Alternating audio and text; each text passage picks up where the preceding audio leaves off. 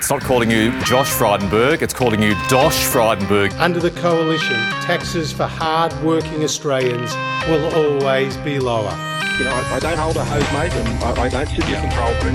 They're answers that only can come from Victoria, I'm afraid, because that's not my job. But I ain't spending any time now because in the meantime, every three months, a person is torn to pieces by a crocodile in North Queensland. Well, g'day, listeners, and welcome once again to the Two Jacks, uh, where we look at all matters Australian and then go around the world. And joining me, as usual, is Hong Kong Jack. And tell me, Jack, uh, in Hong Kong, a daredevil has fallen. Ooh, I'm trying to figure this out in meters. Uh, probably a good 20 or so to his death uh, after climbing up a skyscraper in Hong Kong. Uh, yeah, I think he's on the 50th or 60th floor, um, uh, which is Hong Kong's the most vertical city. 721 feet. Yeah. Mm. It doesn't really matter after about five no, floors anyway. No, you know, I think once you get to about four metres, that's just about it. Yeah, no, Hong Kong's the most vertical city in the world. We have, um, I think, uh, something like 900 and something, what they call skyscrapers. Uh, and the next biggest city, New York, has about half that, and Dubai, a few less than that. Um, so um, and this is one. This fellow was one of these chaps who you see on Instagram who kind of makes a living out of posting things on Instagram. Um, and his specialty is climbing up tall buildings and posting. I'm just going to put it up there, Jack. We, uh, we we need to talk in the past tense when we come to this fellow, not the present. No, no. Uh, anyway, um, uh, he, he was up on Tregunter Tower, a, a, very expensive apartment building at the top of mid levels um, uh, mid levels being that level halfway between the water and the peak. Uh, and uh, something went awfully wrong. Um, uh, he was seen tapping on the window by uh, the maid in the penthouse apartment, um, but before she could assist him by getting people up there to help him down, he had disappeared, and I think he was found on the swimming pool concourse at the bottom. 219 metres, Jack. So not 20, a long way away from my, my metric conversion. Mm. Yeah, uh, after about uh, metre five, it doesn't matter a whole lot. Um, yeah, well, goodbye to Remi Lucidi, 30, um, a, uh, a climber, a tower climber around the world who has uh, fallen to his death. One of the occupational hazards, probably the major one, Jack. I would have thought so. Caper. Yes. Yeah, yeah, yeah. Now, in Australia um, and in Sydney in particular, we've had a spate of gangland violence um, uh, really escalated last week with uh, uh, another uh, shooting murder and a number of shooting incidents. Um, and um, it's telling us, Jack, that our cocaine is too expensive. That's a, when we look at this from a marketing point of view, um, our cocaine is so expensive now, up to sort of $500 a gram for quality. And that means a lot of players are coming into the market, uh, marketplace, uh, not having dealt with uh, some dangerous villains in, uh, in Mexico or Colombia or Venezuela um, but simply buying from end user countries like the United States and then bringing it into the country where they can, you know, sort of make profits sort of 10 times what they've uh, paid uh, for. Uh, uh for the gear in, uh, in wholesale prices in places like the States and Europe. And that's introduced a lot of hoods into the place um, that we might not have otherwise seen. And uh, and they are threatening the uh, the established network known as the Commission, which is a Comanchero construct, the OMCG co- uh, uh, Comanchero, uh, and uh, and it's in, indeed involved groups like the Albanian Mafia coming into this country. Uh, the Commission sets the price and sets a distribution network, almost like a monopoly under challenge, and that's essentially what's going on here. Um, uh, one of those uh, victims of recent shootings is a fellow by the name of Alen Moradian. Um, uh, and he was uh, shot dead in his car on June 27 in uh, Bondi Junction. Broad daylight, 8.30 in the morning, cars and people everywhere. And, and he was known as a Comanchero associate. Um, in 2011, he had been convicted and sentenced to prison for, I think, 10 years. It's difficult to find that out uh, for his role in the Golden Gun cocaine smuggling ring. And again, the cocaine was coming not from uh, the Sinaloa cartels or or from Medellin. It was coming from Chicago. Um, so we can expect to see a fair bit more of this, Jack. Now, is the answer perhaps decriminalisation or legalisation? Because whatever we're doing here is not working. Um, uh, very hard to get rid of cocaine out of the out of the marketplace. It's a really um, it's a really it's got a really interesting history in Australia. It was banned for use well ahead of all the other sort of known recreational drugs, um, which most of most of which were banned in the '60s and beyond um, uh, in Australia. But uh, in cocaine was actually um, banned in New South Wales in I think 1924, and then Victoria followed, and all the other states and territories followed thereafter. Um, and it caused an absolute crime wave. It wasn't the only reason for a crime wave in Australia, but in the 20s we had a lot of uh, cocaine related violence when it was first when it was first prohibited but before that you buy it over the chemist at the counter over the counter i should say at the chemist. Um, and um, and maybe we should go back to that jack because well, from a simple marketing point of view the coke's too expensive mate. So you could go to the pharmacy rather than call a taxi driver. Well, it's not quite as simple as that these days. They, I, I, see the police are routinely sort of knocking over these rackets where you, you know, you, you send a text and then someone will just turn up uh, with a delivery. Um, you know, they're, they're, they're, pretty easy to knock off, and that's a sort of very low level distribution. But this is a drug. I mean, I, I, this is a drug that tends to find its way into the higher echelons of society, Jack. Uh, it's very popular amongst the financial services community all around the world. I believe some of the legal people might even dabble every now and yes, then. that's it, possible. It is indeed possible. It, it, this this is actually making global news. There was a piece in the Times yesterday, um, yes, by their Australian correspondent, which talk which spoke about all of the violence, uh, and and we did have a particularly grim image of a couple of a couple of school school boys, primary school boys, walking past a crime scene where uh, Ferenc David Stemler had been shot dead. A 28 year old man with a, a, vast array of ink on his body and around his neck, um, and uh, and while these kids were sort of wandering past on their way to school, there was this, there was basically forensic police looking at a crime scene, um, blood everywhere, uh, uh, a sheet drawn up over the body. It's almost like we're sort of normalising murder in, uh, in, in Sydney's West, and maybe there needs to be a different way of looking at these things. Um, anyone involved in these shootings and and uh, violent reprisals and what have you, they should face you know the, the absolute extremes of, uh, of, prosecution and sentencing. But I just wonder but, if but they could also just, have had a couple of uniforms there, um, just doing a little bit of crowd control. Uh, it was pretty poor, wasn't it? Yeah, yeah, it was pretty poor. But but but I think that's the, the take home image for a lot of people that this that this is becoming sort of normalised now.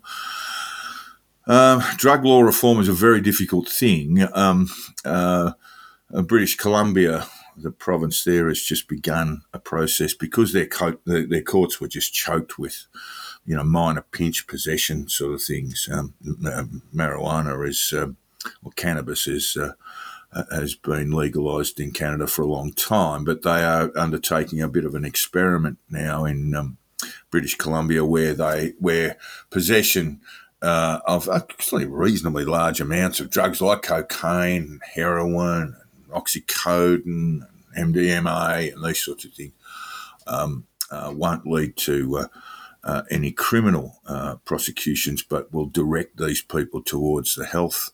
Uh, health departments, and of course, Portugal has done this for a very long time because they had huge numbers in HIV from um, from people injecting uh, drugs like heroin. Um, and they've, they've had they've decriminalised now for twenty odd years. But the particular problem we've got here is the price is too high. So that tells me that law enforcement, to a degree, is is, is actually working a bit too well.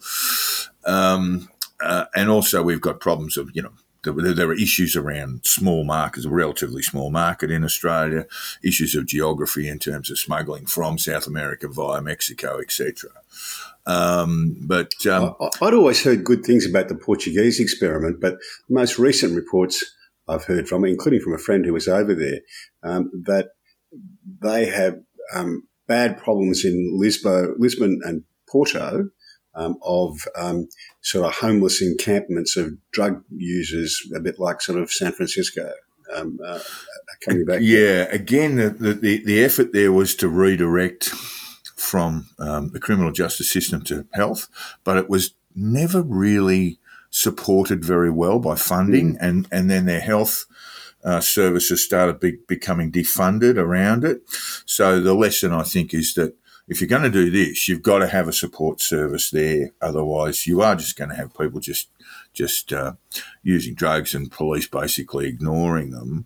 Um, good, some good data sets from Portugal, including that um, the average age of young people first coming into contact with drugs, gateway drugs like marijuana, has actually age has risen from 12 to 14. So there are some good things there, but there are some pretty bad things. And in the end, I think we could solve this problem, Jack, if just, we just made cocaine extremely cheap and extremely uh, and, and, extremely available. Um, to people like uh, those who work in the finance uh, industry, and uh, we wouldn't have so much bloodshed on our streets if you had to go to something like the um, uh, Department of Main Roads and queue up um, uh, and get it, that would kill the thing off because there'd be no fun in yeah, it. Well, no, you wouldn't be getting rid of your, you wouldn't be getting rid of your uh, black market with that. Um, but uh, yeah, um, uh, long history well, now. Well, I, I, think you would actually, not not all of it, but quite. I mean, the people in the financial services business, they don't want to be wasting their time having to queue up and get it. No. So the so that, that black market's still going to exist. I mean, and part, look, I, part I, of just, the part of the fun is it is its illegality. Yeah, I, am not so sure about that. Yeah, look, it may well be that the, it, we're not seeing that in data from places like Portugal, for example. We're still seeing people using drugs. It is a, you know, it's a human, it's a human thing that we uh, that we like intoxicants, and um, uh, and and there's really no spoiling that. But what we've seen from really hundred odd years now is that prohibition's not working terribly well. Um, now we just want to talk about the uh, communications minister Michelle Rowland has has uh, uh, launched a, a bill, a draft bill um, uh, to crack down on misinformation and disinformation. Now, you and I have different views about this, Jack. Um, um, but just to give our listeners an idea, the bill is in draft form. It's been put out into the community and um, with uh, public submissions being requested. So this this this bill is not anywhere near going through the parliament at the moment. Um, and I think you've noted here, Jack, that uh, that the opposition, then in government, late last year, had a similar act or bill, I should say, uh, on on the table to deal with misinformation. Um, the point here that you that, that you want to make is that the mainstream media will not be subject to any of this. Yeah, Miss uh, Miss Rowland says the professional news content is specifically excluded. Um, I'm just wondering what is professional news content. It's actually, I mean, this is why you've got to get these things absolutely, absolutely right. And and so I think the process is the right one. The draft bill is out there. I know there are a lot of people in the freedom and anti-vax movements who are very upset about all of this, including our, some of our friends in the neo Nazi movement very, very upset about this, which is probably a good thing. Um, and um, so, so we're going through a community consultation process because you don't want um, uh, uh, you don't want um, un, um, un, unintended consequences on something like this, particularly if you're going to criminalise matters of freedom of expression. Um, well, the bill but, won't do that. What, what the bill will do is allow ACMA to fine tech companies, um, media distributors, um, who don't um, uh, censor in the way that ACMA thinks they should? There's that component in the bill, Jack, but having had a look at it, there is also a component that suggests not um, custodial sentences, but fines to those who actually post these things. So there is that element in this draft bill, and I think if you're going to do that, you've got to get it absolutely right. But um, uh, the, the, there are particular problems around misinformation and disinformation, and and I think what this bill is trying to do is to say let let's measure the harm. So there actually has to be measurable harm. So the example I can think of is let's say, and this has actually occurred, where you have a group promoting um, anti-vaccines to children, uh, and and that led to, and this you know, this is actually what occurred in New Zealand. Uh, there was a a, a push uh, amongst Maori and Islander populations in New Zealand not to vaccinate their kids for um, measles, mumps, and rubella, and um, uh, and that in turn led to an outbreak uh, in the islands in Samoa, and some of it went all the way to Perth. Um, and we had some problems here too, and they had problems in New Zealand. And so the measurable there would be someone's actually spread this. Hello, Bobby Kennedy Jr. And and someone has, and, and then and then people have followed that misinformation, and that it has led to outcomes, very serious outcomes, the deaths of young children and an outbreak of measles where it would not have otherwise occurred. Yeah, so, I, I, just wouldn't don't believe in giving a body like ACMA the power to decide what's misinformation and what's not. What what interested me about um, Michelle well, no, no, no, no, let's go back. Let's go back. If someone is proposing that, let's say, uh, a, a, vaccine, uh, an MMR vaccine, will render children uh, uh, uh, uh, with a higher risk of autism, and therefore parents don't get their kids vaccinated for these illnesses, and that leads to a, an outbreak, well, there you've got measurable harm. Yeah, that that's okay, yeah. but, it, it, but but this that doesn't doesn't restrict it to talking about the children's vaccines. It says misinformation, disinformation. Someone's got to decide what that is, and ACMA shouldn't be the body to do it. In fact, no government body should be deciding that. No, no, no, no. You, you, you, if you allow these things to run rampant, then you've you've actually got measurable harm. So this is this is this is when you look at the draft bill, and it is draft. You you actually have to say, okay, here's the there's the misinformation. Now the misinformation is invidious. It will be all around the place, but where it occurs to lead to measurable harm, that's where ACMA can intervene and say, okay, well, we, we know that this is misinformation and we can talk to the platforms, we can talk to the social media platforms and have it removed um, if they don't follow those policies anyway. But here we have an example of someone, uh, someone promoting something that leads to measurable harm. That's when a prosecution can take place and fines yeah, be We're going to have to agree to disagree about this because I just don't agree with you. Um, but what interested me about this was to exempt professional news organisations. And my view is that one of the good things that's happened to the media in the last 10 or 20 years has been the democratisation of that. Um, that any two chaps with a couple of computers can be a, be a podcaster. We can do radio. So why should we be treated differently to ABC Radio? I don't think their fact checking is any better than ours. Yeah, but I, I, think you're getting caught in the weeds of this. That, that, that if you express something, and, and, and this will affect podcasters, by the way, this bill will affect if it gets through the parliament after community consultation, etc. But I think you're getting caught in the weeds here. If you make a mistake, if you say something that is um, uh, that, that is factually wrong, well, what you should do, like the mainstream media does, is correct the record. But if you allow that to just spin in your podcast or in your social media posting, that's okay. But when it gets to a point where people die because of that information or that misinformation that is spread by people, that is patently that is patently false. Did anybody die from the ingestion of bleach um, uh, um, uh, during the COVID? Yes, because that's that's the example that um, uh, Michelle Rowland. Um, yes, they did. Up.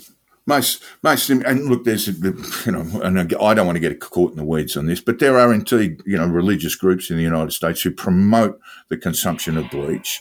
There are others who have actually promoted uh, the use of bleach to uh, uh, where a child, where, where a parent of a child, um, uh, where that child has autism.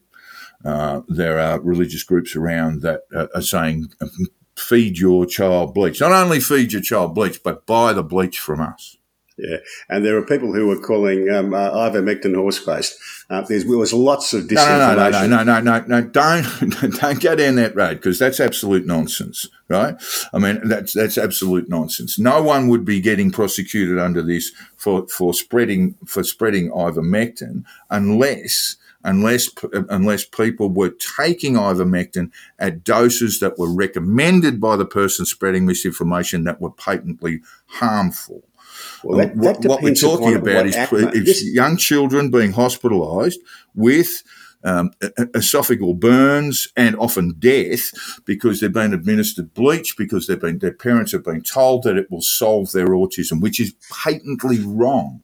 I'll, I'll, I'll, look forward to seeing some figures on that because I haven't seen anything on that at all. Um, the trouble is, ACMA shouldn't be deciding this, but we, there's no point in us going over again. You're never going to convince me. So ACMA shouldn't be deciding. I, I just see where you've got a threat, where you've got measurable harm, where you've got measurable harm being administered by anti-vaccination yeah, groups. You said you, said that, but I'm not convinced. Yeah. Never will be. Well, I, I, just I don't I, I, just don't understand why. I mean, basically, someone's got to make the call, and, no. and the call is, let's say, here's another one for you: that once you are vaccinated with a COVID vaccine, that you are delivered nanobots that will kill you. Right? Yeah, that, that's as wrong as saying no one is safe until we're all safe. The cure for misinformation is more information. It is not having a body no, like ACMA. No, you, you, you, you're absolutely wrong about that. Well, and we, saw, we well, saw that. We're gonna, not going to agree, so let's move on. How can, no, no, no, we're not going to move on. Why would you see anti-vaccination groups growing exponentially through, through the pandemic? Well, the solution to that is more information. It is not having a body like ACMA. Yeah, but you've actually said on this program, oh, I think we need to wait till we get all the data in on vaccines and all this sort of stuff. But these some of these people were running around and saying, if you get that COVID vaccine, you will die. And people were saying, if you don't get the vaccine, if you do get the vaccine, you won't be able to transmit it. And that was wrong as well. Uh, people might have been, that wasn't misinformation. In fact, that's uh, on what basis would you say that that data is wrong? The transmissibility, transmissibility was not a, was not a requirement of Pfizer or any other big pharma company. It wasn't a requirement in developing, of Pfizer, but in developing still, it. So that's the answer to that. Yes, we didn't look at transmissibility, yes. but you're trying to tell me now that if you if you took the vaccine, that you basically had a uh, as as usual Uh, uh, if you're unvaccinated or with your whether you're vaccinated for COVID, that the levels of transmissibility were the same. Now, no, I'm not, not saying the, that. I'm not saying that. People, I'm, I'm not saying anything at all. The politicians and the health people were saying if you take this, it will stop transmission, and it just didn't. Now, they were well, wrong. They might have been wrong with the best of intentions, but the cure for this is more information, not having some government body deciding what is true and what is not true. okay. So, well, when we get to nanobots, I, I, just don't think you understand fringe politics very well, Jack. I really don't think you do because you, are seeing a lot of people very worried about this. And when people people like neo Nazis get very worried about a particular bill, I think, yeah, I think we should have a good hard look at it. Good. All right. Great. Sky News Australia has pursued, uh, well, we're basically talking about the Guardian, Turnbull and Sharan Burrow's column, Jack. Bit of rubbish, wasn't it? Um, I just like the, the, the free ad for um, uh, for your uh, media organisation um, uh, in there that they that they acknowledge that Sky News has 3.43 million YouTube subscribers, and across digital platforms, it has more than 1.5 billion views for all yeah, of their that's, stuff. That's uh, that's a particular approach that Sky News has taken in Australia. Um, the thing that concerned not, me not, about not just in Australia, but around the world. For instance, um, uh, Piers Morgan, who's Everybody knows who he is. He can get anybody to come on his program and talk to him. He, he has very few cable viewers. It's all on the YouTube. That's where the money is. Yeah, yeah. Look, it can be. You know, they're getting paid for the provision of that content, of course, by YouTube because of their substantial views. But the thing that concerned me most about that was the final sentence in that column. I know Malcolm reasonably well. And I, I, I mean, it's just mischief, really. But a royal commission into one particular media organisation. I mean, um, this is the Kevin Rudd push too. But that, that was the final sentence, uh, uh, basically, which which read, you know, a, a royal commission into News Corp is now more uh, more more critical than ever. Um, that translates as uh, neither of us are happy with um, uh, the, the, the opinions in uh, News Corp newspapers, so we think they should be punished. And of course, Andrew Bolt, rather famously, I think over the weekend, said, Well, I was going to pack it in, but now I've just decided to sign a two year contract because I want to stay here and continue to upset Malcolm Turnbull and others. Um, so it uh, hasn't had a, a, a, real benefit. The idea that media would be held in the dock is a that's a real issue for me, uh, and one particular company in particular, it would be a disaster. It will never, it will never happen because it would, you know, we, we would understand the, the serious breaches of, of, um, uh, of, uh, of the way in which our system works. Um, no politician in government is going to propose this. Politicians who are out of government might propose. Finished. Yeah, and finished. Yeah. Um, perhaps the most serious thing that's arisen in Victoria for a very long time, and there are a number of things. Jack, your your old mate Robert Redlich was um, was uh, uh, was uh, being uh, uh, being well, he was giving giving evidence to uh, an upper house committee in Victoria yesterday, talking about how uh, uh, IBAC needs serious reform. You might disagree on the extent of it, but he certainly believes that. Um, uh, Dan Andrews' government has been able to get away with a lot of stuff by saying, "Oh, well, there were no criminal actions. There, were, there, there was nothing criminal there, but there were, in fact, serious uh, serious examples of misconduct. So Robert Redlich's been making the papers. Good piece uh, in the Australian today about that. But the, perhaps the worst one is the Lawyer X thing. And you'd sit back and look at that as it as it unrolled, and it unrolled through the Herald Sun. Uh, they were the ones who, who, who first got to this story that uh, the police were using a uh, a defence barrister, Lawyer X, uh, to obtain information about the movements and the, the conduct of uh, some of the very serious criminals she was representing. She was a paid informant, in fact. She was indeed. And now she, uh, it's not it's not so much her that we're worried about. I mean, she'll be looking over her shoulder for the rest of her life. But there, but there were very senior police um, uh, that knew of this that spent millions of dollars of public money trying to keep it quiet, going all the way to the High Court before they got rolled. And that's when Lawyer X, the whole Lawyer X story came out. One of those, well, there are two, but uh, let's start with uh, the uh, Chief Commissioner of Victoria Police, Simon Overland. I think he wasn't um, chief commissioner at that time. I think he was deputy commissioner at the time of this. But he went on to become, become chief, chief, commissioner. commissioner yes. And and then we've also got uh, um, another chief commissioner in Graham Ashton, uh, and uh, Assistant Commissioner Luke Cornelius. They knew of this for a very long time, Jack, and and um, they are not being prosecuted, and it's a real disaster. Yeah, that's because the the um, the, the DPP in Victoria, Kerri Judd, mm-hmm. um, formed a view that um, a prosecution, the prosecutions plural in this situation would not be appropriate.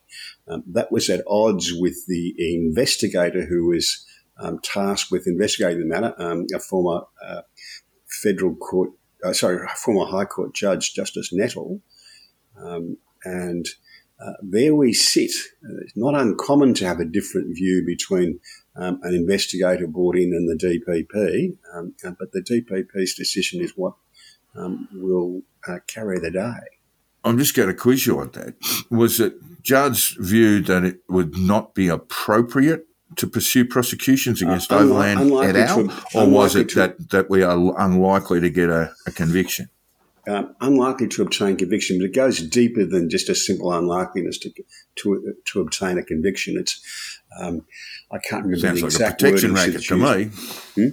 Sounds like a protection racket to me. Yeah, well, some people are going to think that, aren't they? Ah, well, that's what it looks like, doesn't it? Yes. So uh, Dan's got some issues. That this is not really a Dan issue. This one. Um, this is a this is really a, a public confidence and police issue. Uh, the lawyer X matter. Um, but then there are serious issues around the IBAC that uh, Dan Andrews is saying, you know, the IBAC's fine. I mean, the IBAC, it, the, IBAC would be your kind of go, wouldn't it? You know, don't don't investigate unless there's criminal behaviour, and then leave it to the leave it to prosecutors and so forth. I mean, the IBAC Well, think, is the I- I weakest. think you've got to leave the got to leave the prosecution to the prosecutors and the political stuff to the parliament. However unsatisfactory you may think that is.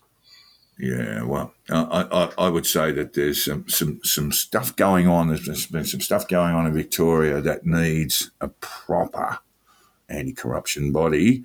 And I think your old boss, Robert Redlich, would agree, mate. Well, he's not my old boss. He's a no no relation, um, Robert Redlich. Um, but um, the there's a further problem with this now because this um, the Well, correspondence has correspondence has been leaked. Um, it looks like perhaps from within the um, uh, from within the investigator's office, and that's actually a breach of law as well um, to to Yeah. leak that information. So I see that. um, so that's a, a, a very tricky situation. I don't know that there's an easy solution. Um, uh, there Would the whistleblower, there- would whistleblower, would the whistleblower protections uh, in Victoria and federally give uh, that uh, the person who leaked that document any sort of uh, comfort? I doubt it, actually. Um, uh, I'm, uh, I couldn't be sure, and I think it's never been tested, but I don't think so. Um, there, there have been allegations that the DPP, Ms. Judd, was too close to some police because she had acted for them as a lawyer, um, uh, even gone up to the High Court, I think. Um, now, you know, we'll we'll move on to the ACT later.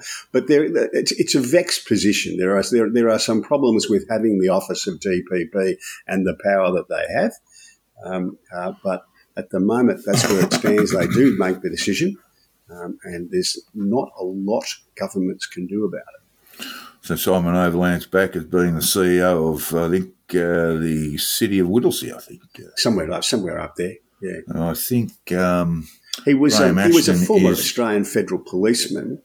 Um, Yeah. I think I think he'd actually worked in um, Ashton minis- was former uh, Fed. worked in uh, a minister's office for a while. Um, uh, I can't remember which government it was. Might have been the Hawke government um, on secondment, um, and then he um, got a, a, senior job in Victoria. As you know, uh, it looked like he was being groomed for one of the two top jobs, and he eventually got it. I remember talking to some of his um, foes within the uh, Victoria Police Force, uh, some of them ex members who referred to him as Simon Wonderland.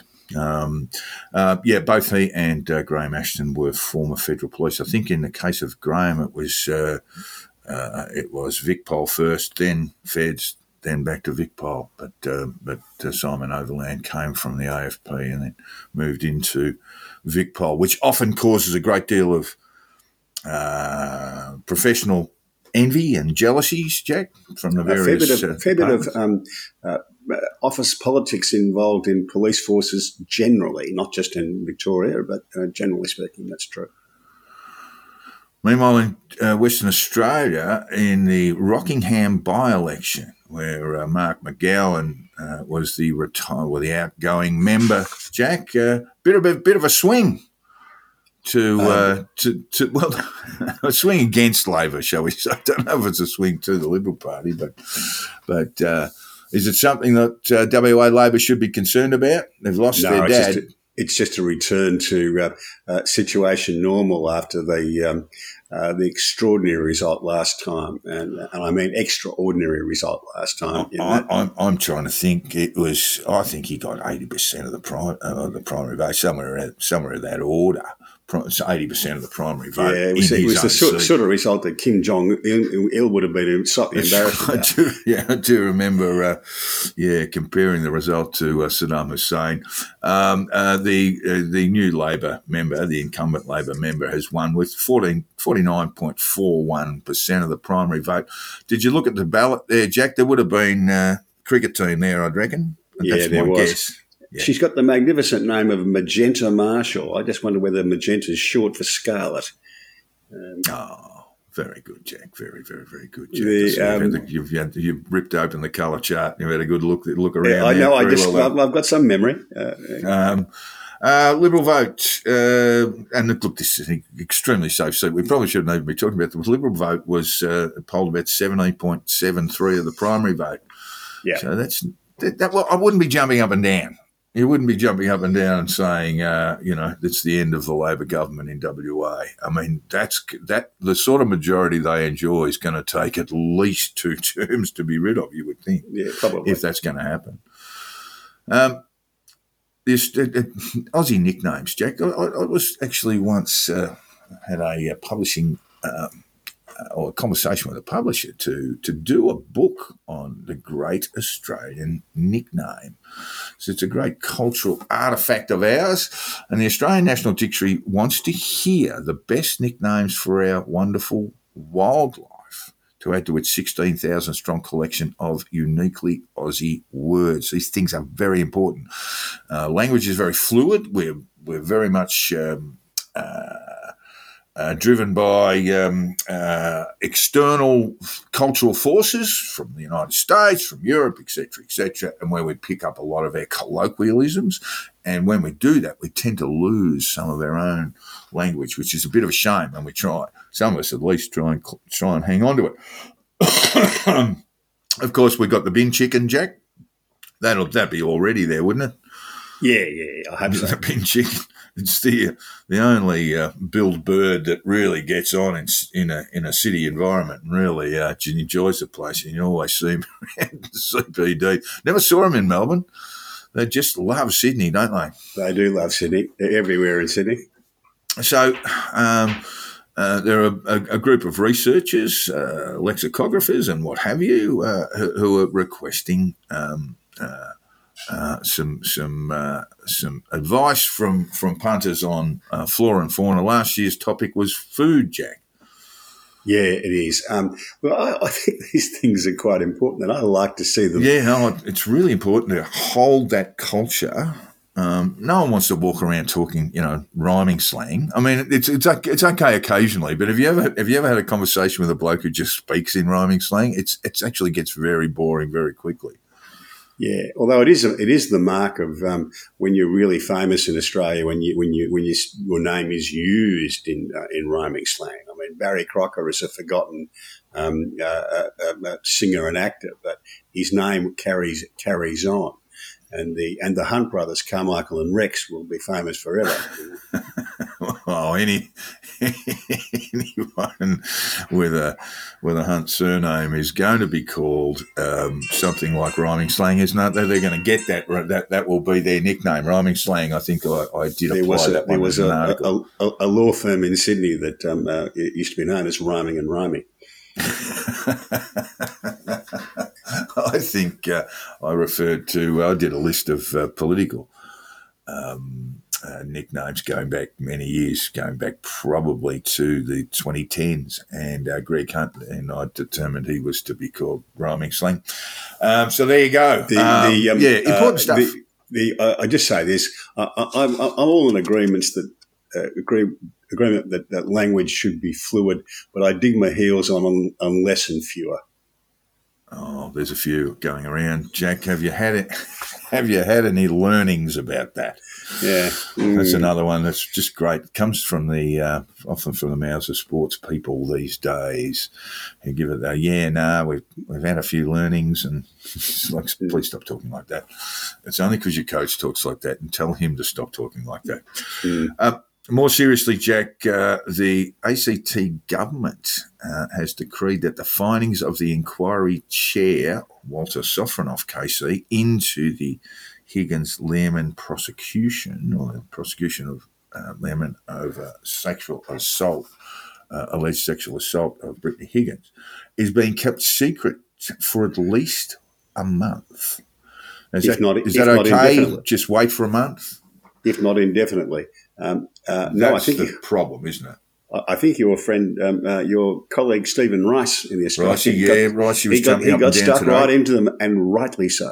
Rightly so. Absolutely. I mean, this is part of the problem we've got. I mean, governments just aren't transparent, and aren't accountable, and and if they, if their first reaction to to coming across something that has been independently found to be embarrassing to them or to one of their ilk, um, the the the answer is to suppress the report, and that, that's that, that's just terrible, terrible behaviour because we don't get to look. The public doesn't get to see what's happened.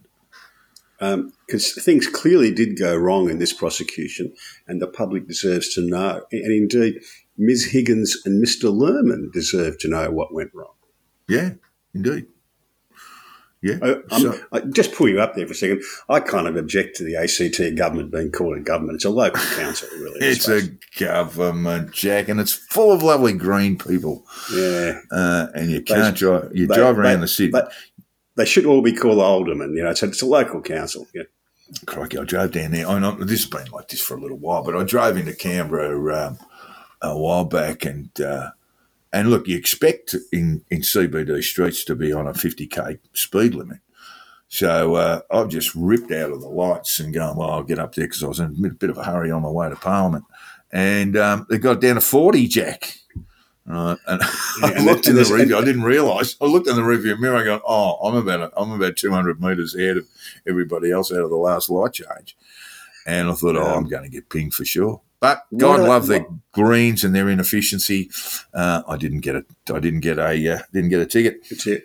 Why would you have a 40k speed limit? The, the roads are a mile wide and there's no traffic on them. You know. It's three lanes. It's three lanes. it's just nuts. And apparently, uh, according to uh, some of my Canberra friends, they are red hot on it with uh, cameras uh, and what have you. But uh, I managed to. I managed to skate away for some reason and uh, didn't get the ticket, but I'm pretty cool, pretty careful going through there now. Um, Uh, well, just meanwhile, to- meanwhile, uh, meanwhile, the leaks of um, Ms. Higgins' text messages continue, um, and she's very upset about that. yeah, and- she should and be my, too. And, and my response to that is, someone should have told her, Lisa Wilkinson or Katy Gallagher or whatever, that if you play in the media and political game, it's a tough and relentless game, and if you take somebody on, you are going to get some incoming coming back. Well, this, this is why the Sofronoff report should be made available, Jack. Yep. I mean, there are other, there are other, there are, there's some really, shall we say, iffy stuff going on on both sides, and, and, and including the, and including the DPP's office. Uh, and really, in terms of accountability, it is disgraceful for it to be suppressed for a month while the government wonders what it's going to do about it. Uh, and then we'll get to a month and we will follow this up, Jack. We're on the, it's the 1st of August, uh, last uh, month of winter in, in Australia. We'll follow up this on, you know, when we, when we, when we record in the, the first week of September and just see if it's been released. I bet you it Can, I, can I just make one comment about the office of DPP generally? It's a relatively recent invention in Australia. You know, it's 30 years old or something, you know, Yeah. in the Hawke, justice Hawke era, Hawke era stuff. Yeah. Um, um, and in the various states, all about the same time. It, it, it's, a, it's an idea that came from the United Kingdom. Um, uh, Yep. uh, before that, um, uh, the uh, decisions were made by the Crown prosecutor or by the department. Um, it was a bit murky as to who actually made the decision to prosecute. Um, there are some weaknesses in the system. I think they're exposed by the Drumgold and the lawyer X situation. There are some weaknesses in how this works, um, and we need to have a need to have a rethink about some of that. When we get back to the Commonwealth prosecutor, Jack, I remember reading a report of theirs into the conduct of John Day, um, Monsignor John Day, who was a prolific child sex offender. and uh, and this is the Dennis Ryan story. He sought to prosecute him and and uh, got pushed out of the way. And uh, the report, in short, uh, was summar- summarised like this: There is little doubt that Monsignor John Day has misconducted himself, uh, but that was the end of it. You know, they, they we got a bit of a leak from the from the from the uh, uh, from the Crown from the Crown uh, Solicitor's Office, I think it was known known in those days. We got a bit of a release of their document that they knew that he'd done it, but they weren't going to pursue it. So uh, it wasn't all that flash going back uh, fifty or sixty years. Yeah, well, I'm, I'm not um, uh, claiming to have the answer to this, but I think those two examples, the Lawyer X example and the and the ACT, the Lehrmann Higgins Drumgold example, um, should be an opportunity for us to have another look at how the DP office works, how that decision making process works, how independent the DPP should be, um, to see whether we can make the system work just a little bit better. Yeah, good point. Good point. Uh, the voice, Jack. We don't have a lot to report on at the moment. Uh, there's the usual argy bargy over op eds and what have you. Um, there was some polling indicating that, um, and we looked at some last week, which we should, once we sort of dug a little bit deeper, we found that it may not be all that useful and it may have just reflected on views in Victoria and New South Wales. But there is some um, some polling coming forward that, that indicates that the support for the no case is is a bit soft and uh, can be, uh, you know, that, that, that, it's really. I mean, uh, I reported last week that a colleague of mine was very, very pessimistic about it, but uh, there's been a bit of material come forward to indicate that the no case uh, support for it might be a bit soft. Yeah, it could be. Um, um I, this is not polling by any means, just anecdotally, um, uh, as the pollings become um, more public or that people are aware that the yes vote is um, in a little bit of trouble, or more than a little bit of trouble, in my view, um, more people are, are, are, are, now prepared to tell me that they're going to vote no than were before. Right. Um, so I suspect there might have been um, some number of people. This has been happening for a while um, uh, that um, people who I who I, I, just presumed would have been yes supporters turn out not to be when you um, when they feel free to make the comment. I've just seen a little bit of hubris on the news on the no side too, Jack. Yep. You know that that bit that oh no, let's just kick this to death, and we've got it won, and now we're you know, and, and I got to say, Warren Mundine, if you're listening, and we know each other well, Warren, um, may hubris does not become you well, it, it, it's it's always an unwise thing to do. Um, uh, you, you you need that, that mythical character to, to walk around with you if in politics, reminding that you're just human um, uh, that you haven't become God all of a sudden. Um, but uh, I, I, I, my view hasn't changed. That's, that's, that's, just that's, that's common sense, isn't it, Jack? Yeah, it, it is. It is. It's a mythical. It's a mythical figure, but it, it, it makes a point. Um, the uh, my view hasn't changed since before Christmas, since um, um, since Anthony Albanese um, announced it. I just don't think it's going to win, but you know. The, well, all, all I can say is that the yes campaign is designed to be short and sweet, and uh, uh, so it will be conducted over three or, three or four weeks by the sounds of things. Uh, quite intense over that period. We shall see. All right. Uh, gas connections will be banned in Victorian homes and government buildings built from next year, Jack. That's fantastic news. Great stuff. Oh, well done, everyone. News. I'm just I'm just waiting for them to explain why.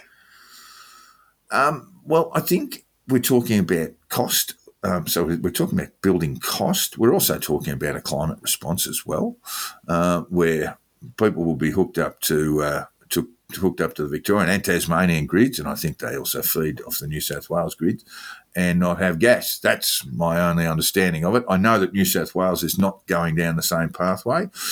But Energy Minister in Victoria, Lily D'Ambrosio, said the changes would help a new homeowner save $1,000 in their energy bills. Hooray, Jack! Hooray! No, no, that's a matter for the for the for the homeowner to decide whether they want to save thousand dollars in their energy bills by getting rid of their gas stoves. Um, it's not a matter for the government. Well, it's part of their climate response, I suppose. But uh, yeah, But they- look, they- they compulsory thousand dollar savings, and you're against it, Jack? utterly failed to make the case for doing it, and I don't think government should be doing this. In the UK, they've gone even crazier. They have a, a, a, a, a committee of the House of Commons who has decided that cook at home meals should be banned. These are where, in fact, I had one last night from Marks and Spencer, a little cottage pie in a little tin, and you put it in the oven. Up, up it comes How and dare cooks. you?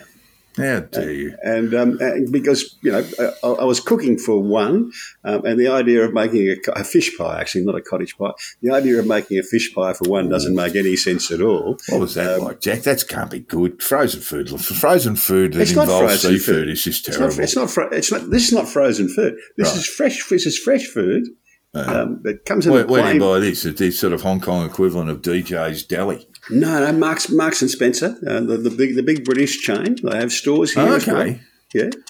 Uh, I've got to tell you, uh, It's an excellent, excellent product. Cost less, cost less than it would cost me to make a fish pie for one, um, uh, and and very healthy with it as well. But some com- Commons committee has decided that they know better than the people, so they're going to do it. I just think this is all wrong. well, there's a lot of fat bastards in the UK, Jack.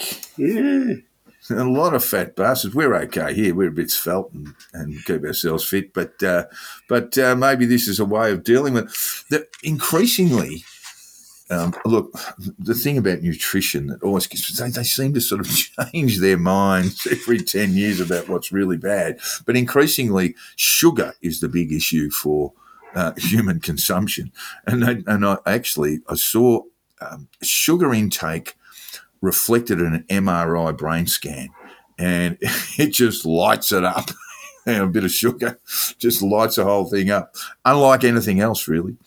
well, well, you're right. Governments keep changing their mind, and this is my point. Well, nutritionists keep changing their minds, Well, Jack. well, well, but, but the governments sprout what the nutritionists tell them. Remember the food pyramid? That's exactly wrong. That's why people are so fat because they were following the food pyramid. It was all the rage. Do you um, remember you'd see a prize fighter, and and you know they'd starve themselves to make the weight, and then Yeah. they'd go they they they'd go the way in and they they pass their weight, and then you'd see them eating. You know, an enormous bowl of pasta. That's precisely what you don't want to be doing now. In fact, what you should be doing is eating fats, Yes. fats that are quickly turned into energy in the body, not carbohydrates, which sit sort of lumping in the body. So my takeaway from that is get the government out of the nutrition industry and get the government away from gas stoves as well. Guest guest days. Well, what about? Well, well, let- let's talk about food labelling, Jack. So no food labelling, just knock yourself out. Oh, I hate the food labelling here. You know, what- in partly People why? look at these Because- things. They need because- You're, you're one minute you're saying give them more information, and then then you're saying no, let's just keep them. Just- Just, just keep let me- big fat bastards loading their loading up their, their lip and arsehole steaks and their uh, their oven chips. just let me finish. If you're buying a product here, the local food thing is stuck on the top, and it's always stuck on the top of the information you need about the product. Yeah. Well, I, I, look, I got no problem with food labelling, but more let people make informed decisions on their own. I get that. Um, I got to quickly tell you that uh, my mother and my late mother and uh, and uh, and her husband. Uh, after Mum had a bit of a fall, I spoke to him and said, "Look, uh, Mum can't really cook anymore, and so we'll get you in some, you know." I gave him about three or four different companies of food that he could order in, basically frozen food that would arrive there weekly. They'd had a bit of a dabble while she was um, recovering. He'd had a bit of a dabble with uh, Meals on Wheels. He wasn't all that impressed with it. But he decided on this thing, uh, well, I won't give the name of And he decided after about six months it was the best decision he'd ever made in his life. He jacked up about it uh, before that, and then it was the best decision he'd ever made in his life. And uh, on my uh, uh, regular visits there, I'd always be offered an Irish stew or something like that from one of these frozen. Mate, fair dinkum, you wouldn't give it to the dog. You, you should be, uh, RSPCA be on, on you for feeding it to the dog. Absolutely awful. I better not say Yeah. the name. Well, the, my fish pie with a glass of uh, uh, of shardy was excellent last night. There you go. But Ma- Marks and Spencer is a particularly good product. I don't mind giving them a. Um, uh, giving Oh, yeah. Well, well, no, you're probably on a kickback from them, mate. You're like, You'll need to declare it, by the way, if you are. Um, Hunter Biden, Jack, uh, will not be pardoned. We're moving over to the states now. Hunter Biden well, will that, not be pardoned by the old man. That's um, uh, no, I don't. He won't, won't be pardoned. Uh, his plea deal is on hold for 30 days, and there'll be a further hearing. We'll see what he's, happens. He's giving evidence to Congress coming up. I'm not quite sure. Next, very soon, next few days. Yes. Yeah, uh, yeah, So that'll be very interesting in itself. Um, the, thing, the yes. thing, that struck me, thing that struck me about this is the mania people have in the media over there, the mainstream media, for saying that the Department of Justice is independent. And I've, you know, I'm not a constitution, American constitutional law scholar, but I have read a fair bit about it, and that's just plainly not true. Well, a, an incoming president will appoint his attorney general and can sack them at will. Um, yeah, there, there, are only, only three branches of government in the United States the Congress, the judiciary, uh, and the executive. And the Department of Justice is part of the executive, and all of that operates at the whim of the president. Um, uh, there is no fourth or fifth um, branch of government that is independent of the executive and the Congress. That just doesn't happen. Yeah, but I mean, look, there are, it must be said. I mean, look, when we talk about Barr, I mean, Trump, for example, told Barr, his attorney general, Barr, I want, and I want you to look into the, uh, the, the, the election, the election fraud in 2020. And Barr basically just said no. He said, yeah. oh, well, we've looked at it and it's just all, it's just all airy fairy nonsense. And, and, and that's it. No- there would have been nothing to have stopped Trump sacking him on the spot for that. Except well, he wanted the, to, and then he, then he was talked for, out of it. Except for the political cost he was yeah. going to pay if he did that. That's the cost of it. You always pay a political cost of this. Um, you know, I, I, found a video the other day of um, which you can see on my Substack column of of President Truman sacking um, Douglas MacArthur um, yeah, uh, as, as, a general. Um, and there was a and big so he should have. And was a big political cost to pay for that because yeah. MacArthur was um, generally popular, not universally popular, but generally popular as a soldier. Generally seen as a war hero rather yes. than the lunatic that he was. Yeah, yeah, yeah. But the, but it was perfectly with perfectly within President Truman's um, power Remit. to say, mm. yeah, yeah, don't come Monday. You know?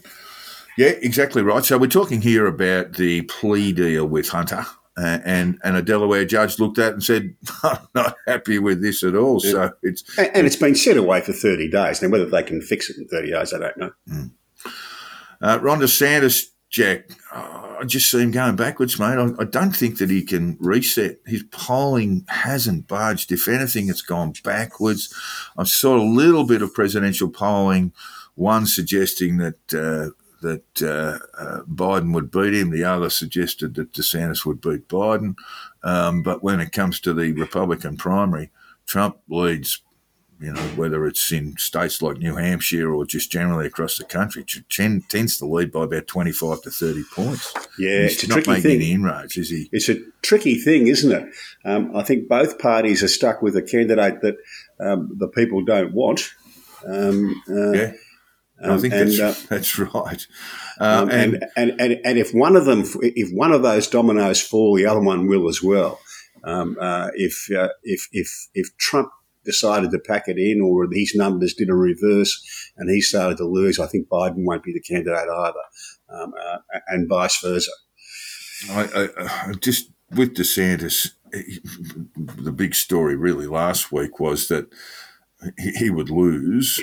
He, he would lose in his own state. And, and, I think that's fairly obvious, but it was sort of highlighted in WAPO and Politico and what have you last week that, that DeSantis can't beat Trump or at the, on the numbers at the moment can't beat Trump in his own in his own backyard. But Jack, he's got some particular problems that he finds very difficult. These are the sorts of things that can't win support in, in, in middle America, in Midwest America, in, in those sort of battleground states you know, he announced a curriculum that will teach students that slavery benefited African Americans who, and I'm quoting, gained skills that eventually parlayed into doing other things in life. Jack, that's a particular view of slavery that, you know, it's a bit rare, isn't it? You know, slavery is a good thing, taught some people some valuable skills.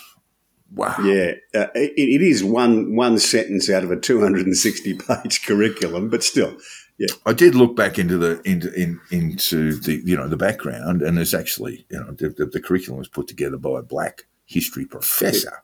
Yes, Um, is, but yeah, getting to the business of well, look, you know, slavery, slavery, you know, it's copped a bit of a bad rap all this time, and really, it was just teaching people valuable skills and allowed them to buy their freedom and move on, and, and just go, yeah, but the problem was slavery.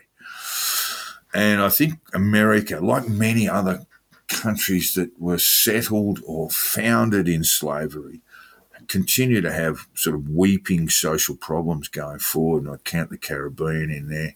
Uh, and the United States, of course, have still essentially um, uh, have been a broken or a house divided uh, well before the Civil War.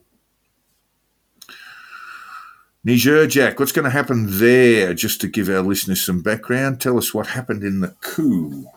Uh, well, the the army. You don't have to. Pro- you don't have to pronounce Yeah, the head uh, of the Niger's pre- presidential guard's first name, Jack. they uh, they appear to have taken over, uh, although it's all very murky. Um, and their their neighbours, the Economic Community of West African States, ECOWAS, um, uh, are implementing all sorts of sanctions and asset freezes and um, limitations on flights, etc., etc., to try and overturn this. So it's all very difficult to know just how it's going to end up. Um, Niger also um, has um, quite significant numbers of French and US troops there that are doing training, etc. So um, it's all a bit um, hard to pick how it will go.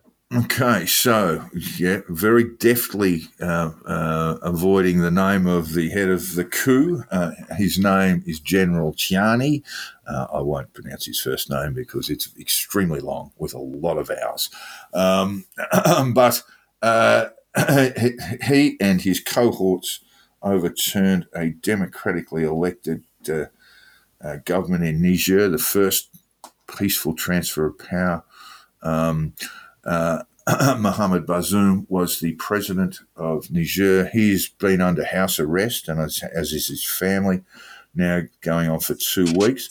Jack, I see, excuse me, it's a little bit speculative, of course, but there's a lot of Russian flags being waved by uh, the uh, the those who support the coup in Niger, Jack. So it would look. isn't it? So it would look, although no one really, I, I, I have not heard a, um, a coherent explanation as to all of that, but, um, but people have noticed that. Well, it's not called the Wagner Group. They're currently rebranding, but I think that might have something to do with it. I also saw that the African Union had a meeting with Putin, members of the African Union. Um, and uh, what was discussed there is their concerns about Ukrainian grain, Jack. Um, do you think Putin might have been listening? Uh, could could well have been. I mean, It's one of those things. Time will tell. We'll you know we'll, we'll find out after it's all I, over. I, I think many African leaders pointed out to him uh, that uh, it would be a complete and utter disaster if that were, if a, um, a, um, a um, uh, if Ukrainian grain wasn't made available to to uh, sub-Saharan Africa. Um, it, the, I think I the- think think even the Pope's got involved in the in the in the grain situation now. It could be, a, as you've pointed out on numerous occasions last year, it could be a complete and utter disaster for countries that are already battling. What I'm seeing in Africa, Jack, is these sort of unions of, of, of countries. Um, and um, rather than the old days of having the UN go into places like Rwanda and then making absolute balls up of it, that um, that you've got groups of African nations now uh, putting their militaries together to clean up failed states like Somalia, for example, um, where I, I believe the, the sort of African Union soldiers are still there, many Nigerian troops among them. And it would seem to me that Niger is pretty much on borrowed time um, uh, and, and can expect that sort of intervention if that's what's uh, if if they don't make some announcement about holding, you know, basically presidential elections again. That would be the only, you know, basically the the the the, the great uh, release valve there, wouldn't it? um, if the uh, if the UN's not allowed to go in, it's going to be very bad news for Toyota and the other makers of white Land Cruisers, um, uh, which seem to be the Yeah, a fair few of those around. And of course, you've got Islamic extremist groups there too, um, uh, Islamic State linked in Niger. as as across all of Middle Africa. Yeah, Yeah. And meanwhile, in South Africa, Jack, it really is becoming disastrous there, isn't it? I wanted to go and have a look at their, and I should have, and I do apologise. Listen, want to go and have a look at their economic outlook in terms of GDP growth, because it seems to be this the sort of problems that they've got now are, are going to manifest themselves deeply into economic uh, outcomes. Um, but you've got uh, basically, I think we called it a gangster state. Um, Yeah, a while well, back. It's well- very, very close to that, isn't it? They're talking about um, the president's considering a, a, de- a declaration of a national disaster. Wow. Uh, this largely arises from their fuel problems, their electricity problems, um, where they have to do load shedding on a regular basis. That is, they turn off the power Brownouts, to, de- yeah. to designated areas Hmm. to prevent the system from breaking down entirely. I saw an interview a little while ago, would have been over our summer, with the uh, the great uh, South African far one of the great South African fast bowlers, and he was saying it's, it's a daily event. Losing powers, having the brownouts is just a daily event in Yeah, South Africa, um, and that's not good for. For it's not just about whether you've got the air conditioning and the lights on, but you know, for for manufacturing, uh, for public transport, moving people to and fro, uh, retail, shopping, all this sort of stuff. It's an absolute disaster. Uh, even CNN are caught up with this. Uh, uh, their, their piece starts with car crashes, opportunistic criminals, rotting food, decomposing bodies, bankrupt businesses, and water shortages. Welcome to life under South Africa's power blackouts. Going to have a bit of a deeper dive, Jack, because we, we, we're going to have to start looking at um, uh, economic refugees from South Africa. We're going to have to start looking at uh, immigration from South Africa, and I want to get a hold of their economic stuff. But but as it stands, and we'll we'll look at that next week, so we'll pencil that in.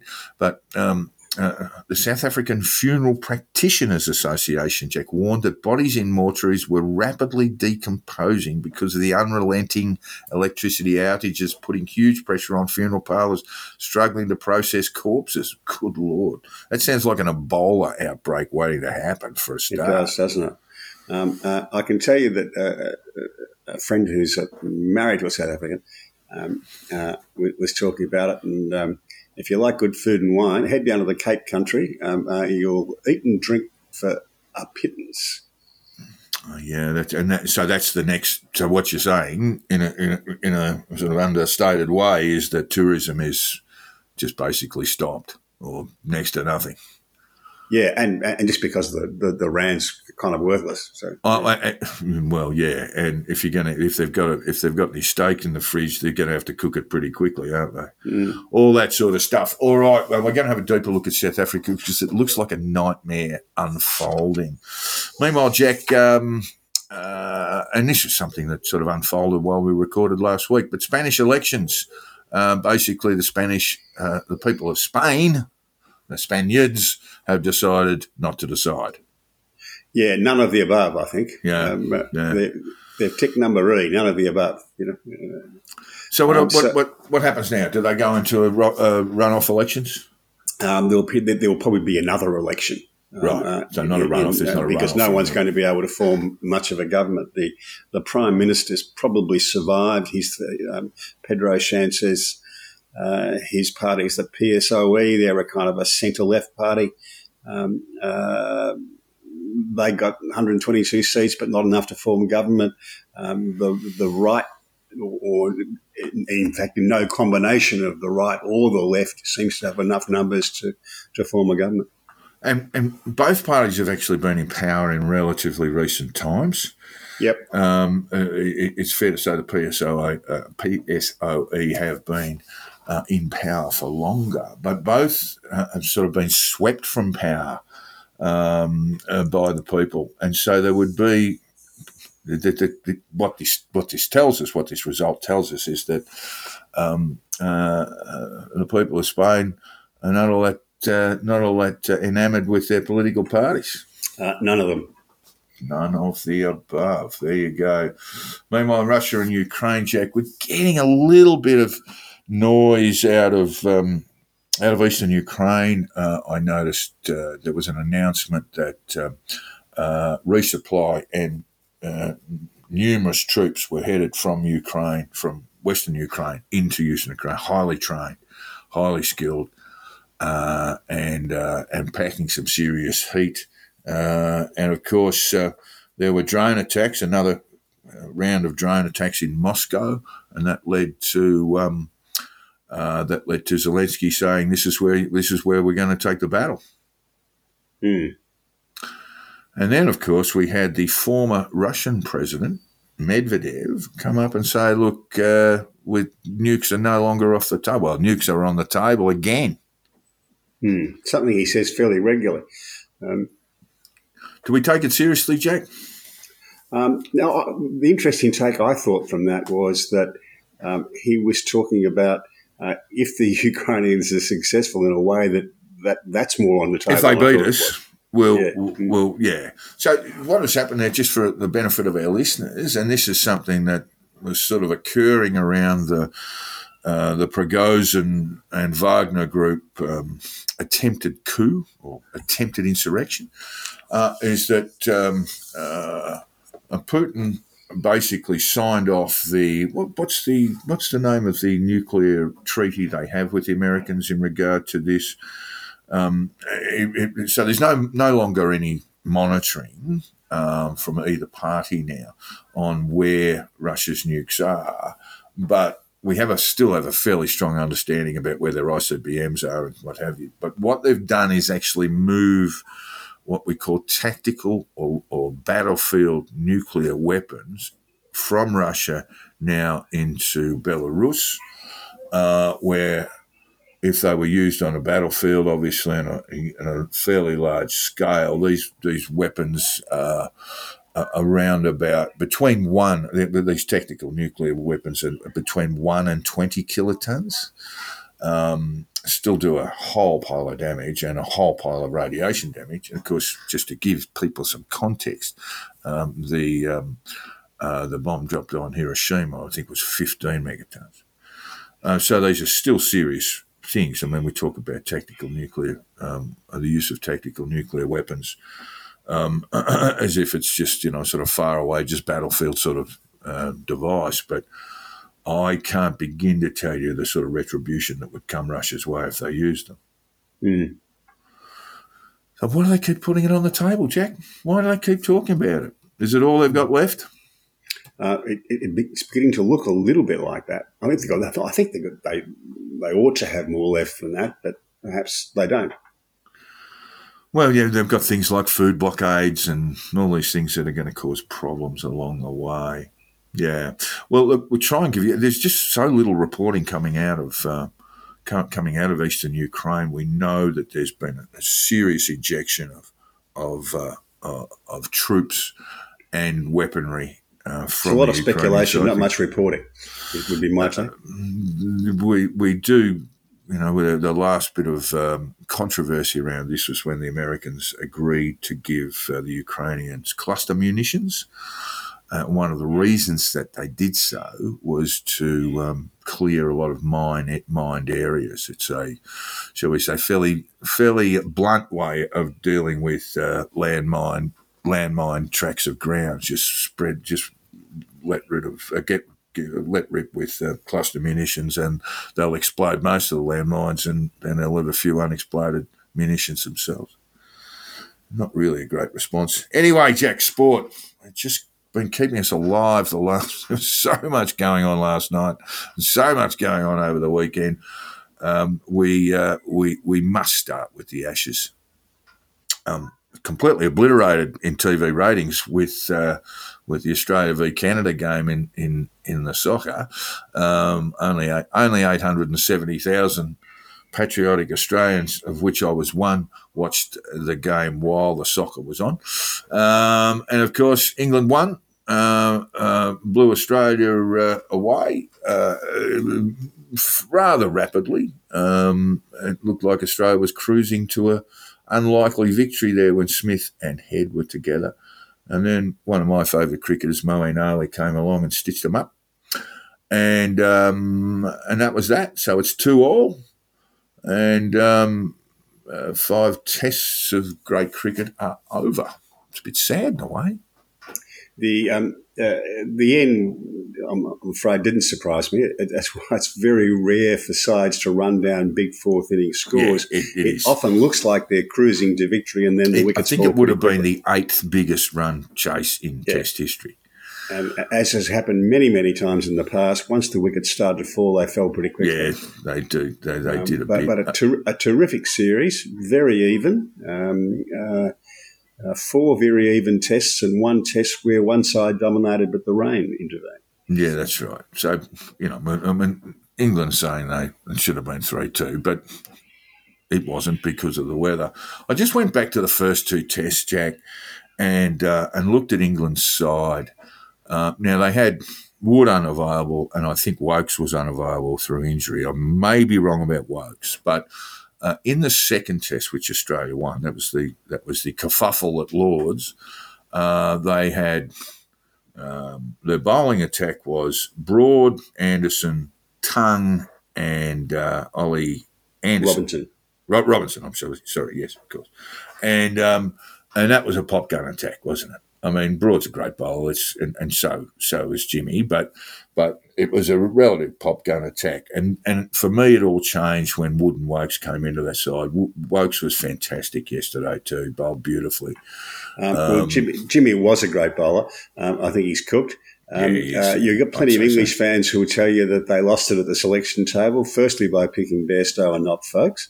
Um, uh, and there's a good argument to be made that they lost the first test because of that, that choice with all the drop catches, um, uh, all the missed stumpings, etc., etc. Um, the yeah, you know, I think, every, but, but mind you, I think Australia Oh, you made a could- yeah, I mean, look, you could say to it, you, you could say, particularly in the fifth test. I mean, let, us get it out there. I mean, England played six tests in sixty days. Australia played six in fifty-four. I mean, that's an enormous amount of Test cricket to be playing in such a short time. And we talked about, I think maybe this last week, how tired just a young player like Cameron Green looked. And, and you could see it with all of the players, not just the Australians, but all of the hmm. players. They were really running low on energy. I, I, think there's something that that- that really, I know that they've got the hundred starting today in England and, and all this sort of stuff, but they really, you really need to be a bit more sensible about this. Yep. However, in selection, I was, I, I was hoping that Michael Neser might come into the side, perhaps for Josh Hazlewood. I would have given you a longer tail, longer better tail for a start. But I just thought they needed to freshen up their bowlers a little bit. They lost Nathan Lyon at Lords, of course, which is a huge, a huge blow. Um, and, but I think uh, the young Echukin did pretty well for himself in the last test. He did. Mind you, the English lost Jack, lost Jack Leach, who's no Joe, uh, no Nathan Lyon, but has been a very good bowler during the Bazball Yeah, um, good point. um, Good point. uh, operation. So they lost him for the whole series. So, yeah. so all Um, very, all very even. Broad's retired. Um, uh, yes, he has. and uh, been a, a wonderful competitor, a great cricketer. Um, uh, I think the English, I told my English friends that they owe Hoppers Crossing Cricket Club uh, a debt of gratitude. Um, Broad did a, a, lovely interview uh, some weeks ago where he said, Well, I arrived at Hoppers Crossing um, having played school cricket uh, in a very gentlemanly fashion. And, and I was quickly schooled in the um, uh, in a much tougher way of going about playing cricket. And I was mowing lawns for, for a quid during the week and stacking supermarket shelves. And it was the making of me. Yeah, look, I actually uh, contacted. There was a bit of, um, and I think it might have been around the time when he uh, when he nicked one the first slip, didn't walk, which is his right, and I would never Yes. argue with that.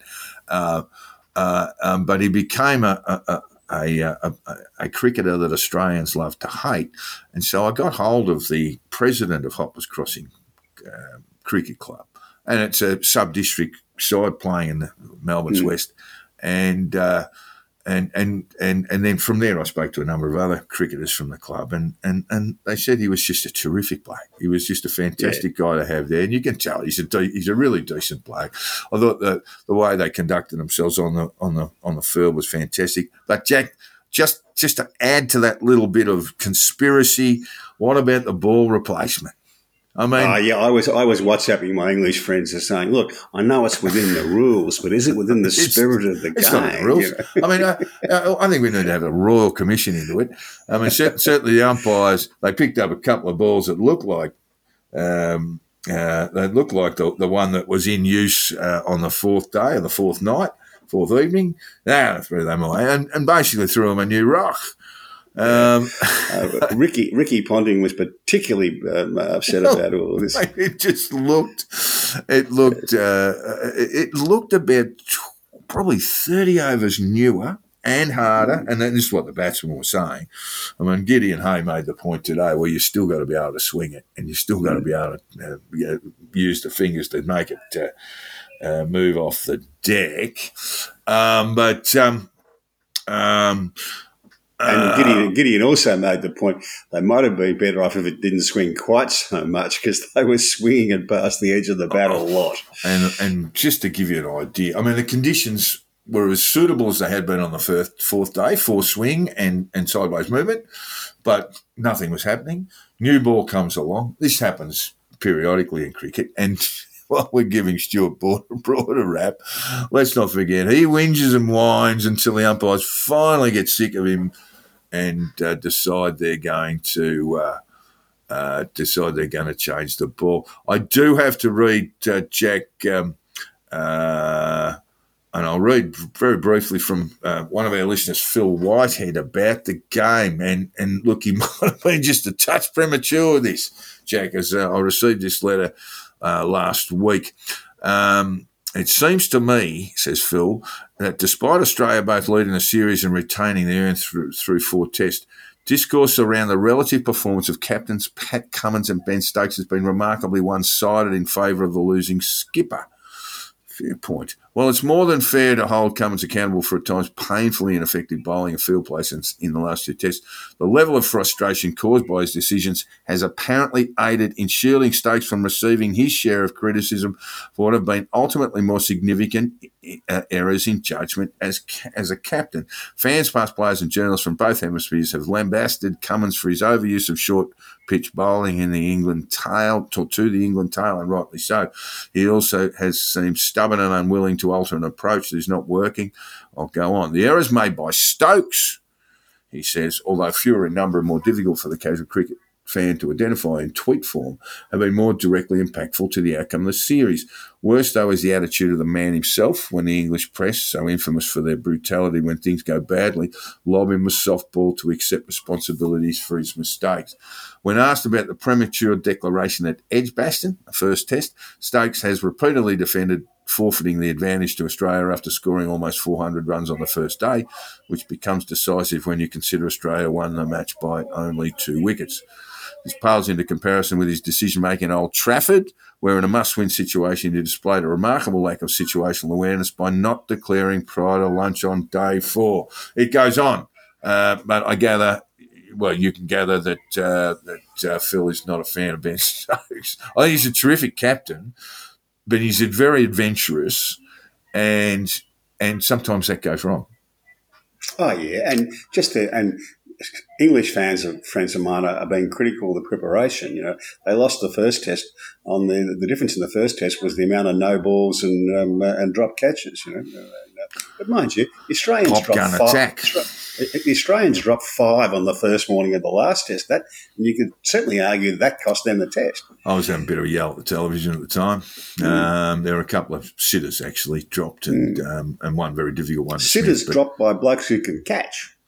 Well, Dave Warner had so much tape on his hands, it just, you know, I don't know how he's able to put the hands together. Um, but uh, probably, well, definitely the last time Dave Warner, Steve Smith, uh, Usman Khawaja, uh, probably Josh Hazlewood, Mitchell Starc, but the last time they play in England in an Ashes series. There's no doubt about that, I guess. It's no great surprise. So it was their last lunge for a 2 1 or a 3 1, and it just didn't come off. And I think the result in the end reflected the, the level of the cricket. Oh, look, look, it, it could. They were so close those Test matches. In fact, almost every session was so even um, that um, it really could have been uh, uh, four zip or uh, either way, or two two or three one either way. You know, Yeah. it, it really came down to moments. On, on, on paper, for me, Australia was superior in the first two tests, but when Woakes and Wood were introduced to the England side, might have just given him the edge. I mean, Wood's a, a hell of a good bowler. He looked like he was in a lot of pain yesterday because he just, you know, He, he doesn't back up. he doesn't back up, and and he just bowls. You know, that, his first spell. Um, where would that have been? Was it old? No, it wouldn't have been Old Trafford, but but in the third in the third test, um, uh, you know, he was bowling. Tomo, His first, first he, came into the side for 95, Headingley. 96. Came into the side for Headingley.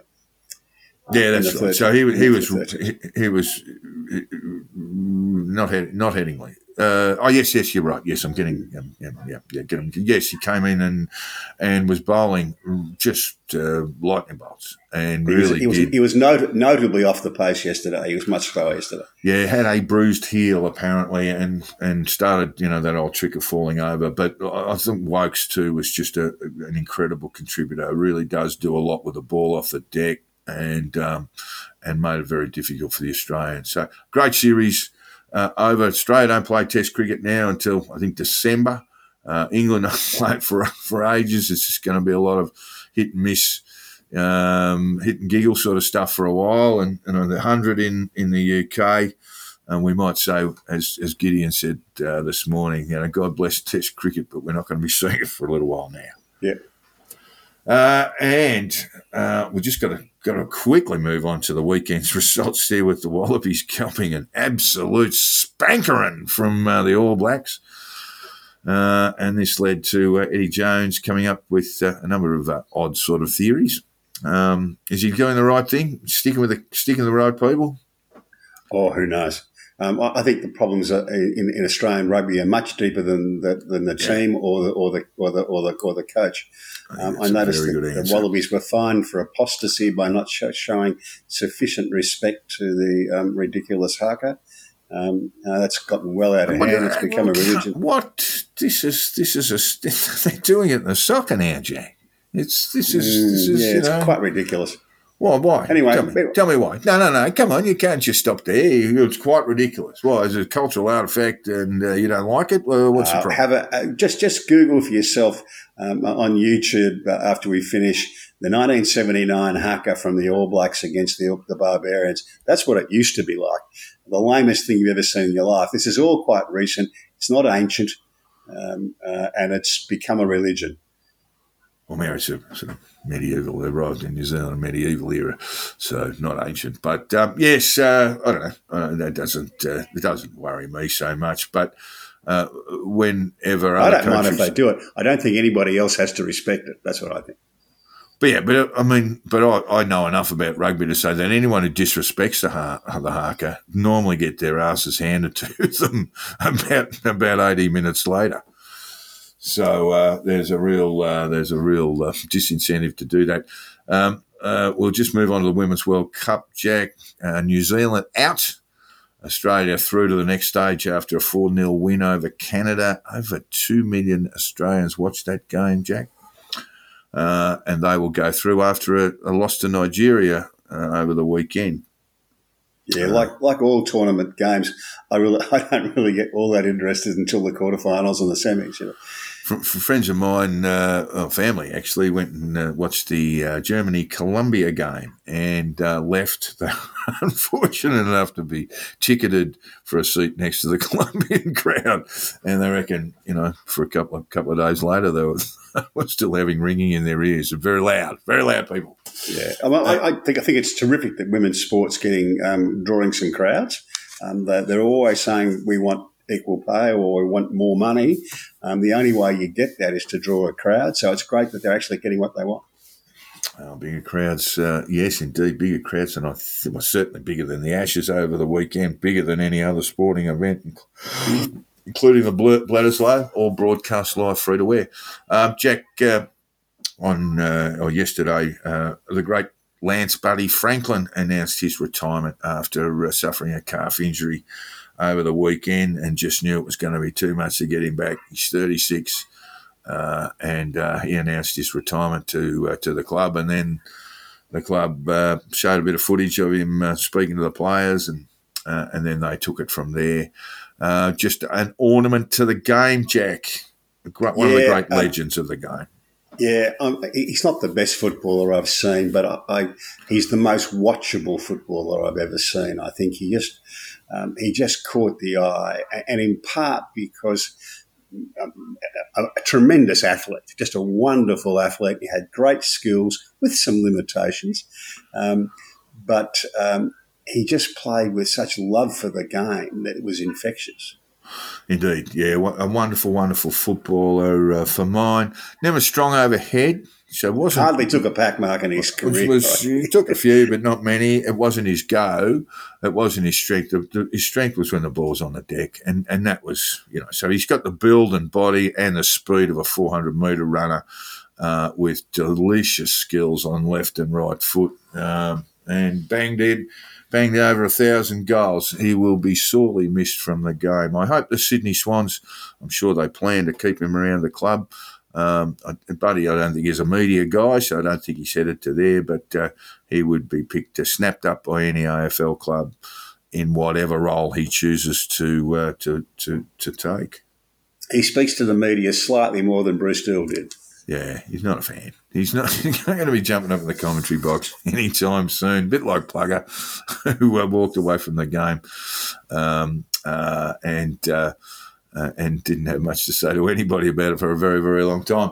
Um, um, so that takes us out, Jack. Well, no, you're going to take us out with something weird. Yeah, yeah, yeah. The, uh, yet another candidate for the Republican nomination for the uh, the presidency of the United States. Uh, this is a fellow um, from New Jersey. Uh, he's a, an Indian chap called Hirsh Singh, or as an American um, uh, mate of mine would put it, he's an Indian dot not feather, um, and oh, um, no. he's he's uh, he has a long track record of being a candidate in everything, uh, oh, yeah. but not but not succeeding. And indeed, his last. We, we know this because he's never been uh, never been inducted as the uh, as president of the United States yet. No, no, but he's in fact last last election. Um, I couldn't find a confirmation of this, but he said the last election he stood for uh, was to get on his uh, the board of his condominium, um, uh, and, he, and, he, and, he, missed that as well. oh, you gotta love a bloke who has a try, though, Jack, don't you? Uh, so this is what we call mail-in candidates, aren't they? You know, people yeah. who pop their hands up, and you, and it's a weird and wonderful long list when you actually look at it. You think presidential campaigns are Donald Trump versus Joe Biden, just basically one-on-one contests, but uh, they really are. You have a long list of mail-in candidates, and many, many weirdos amongst them. All right, thank you very much for your for your thoughts and your opinions today, Jack. Um, and uh, we just want to thank our listeners for tuning in once again. And uh, a quick reminder to drop us a line, just as Phil did. Uh, and uh, let us know. In fact, we got another rant from uh, from Baseman, and I'll I'll get that to you next week as well, Jack, uh, and for our listeners. But yeah, yeah, look, if you do want to contribute to the program, please do. You can hit me up on Twitter. I don't spend a lot of time in there, but I do check my DMs a couple of times a day. Um, so that's at Jack the Insider, or you can drop us a line at the Conditional Release Program at gmail.com. Or Jack, you can hit up Jack on hongkongjack.substack.com. You can complain about my poor jokes. There you go. And, and please do, by the way. Um, shame, shame this man. All right, listeners, thanks very much. We'll talk to you next week.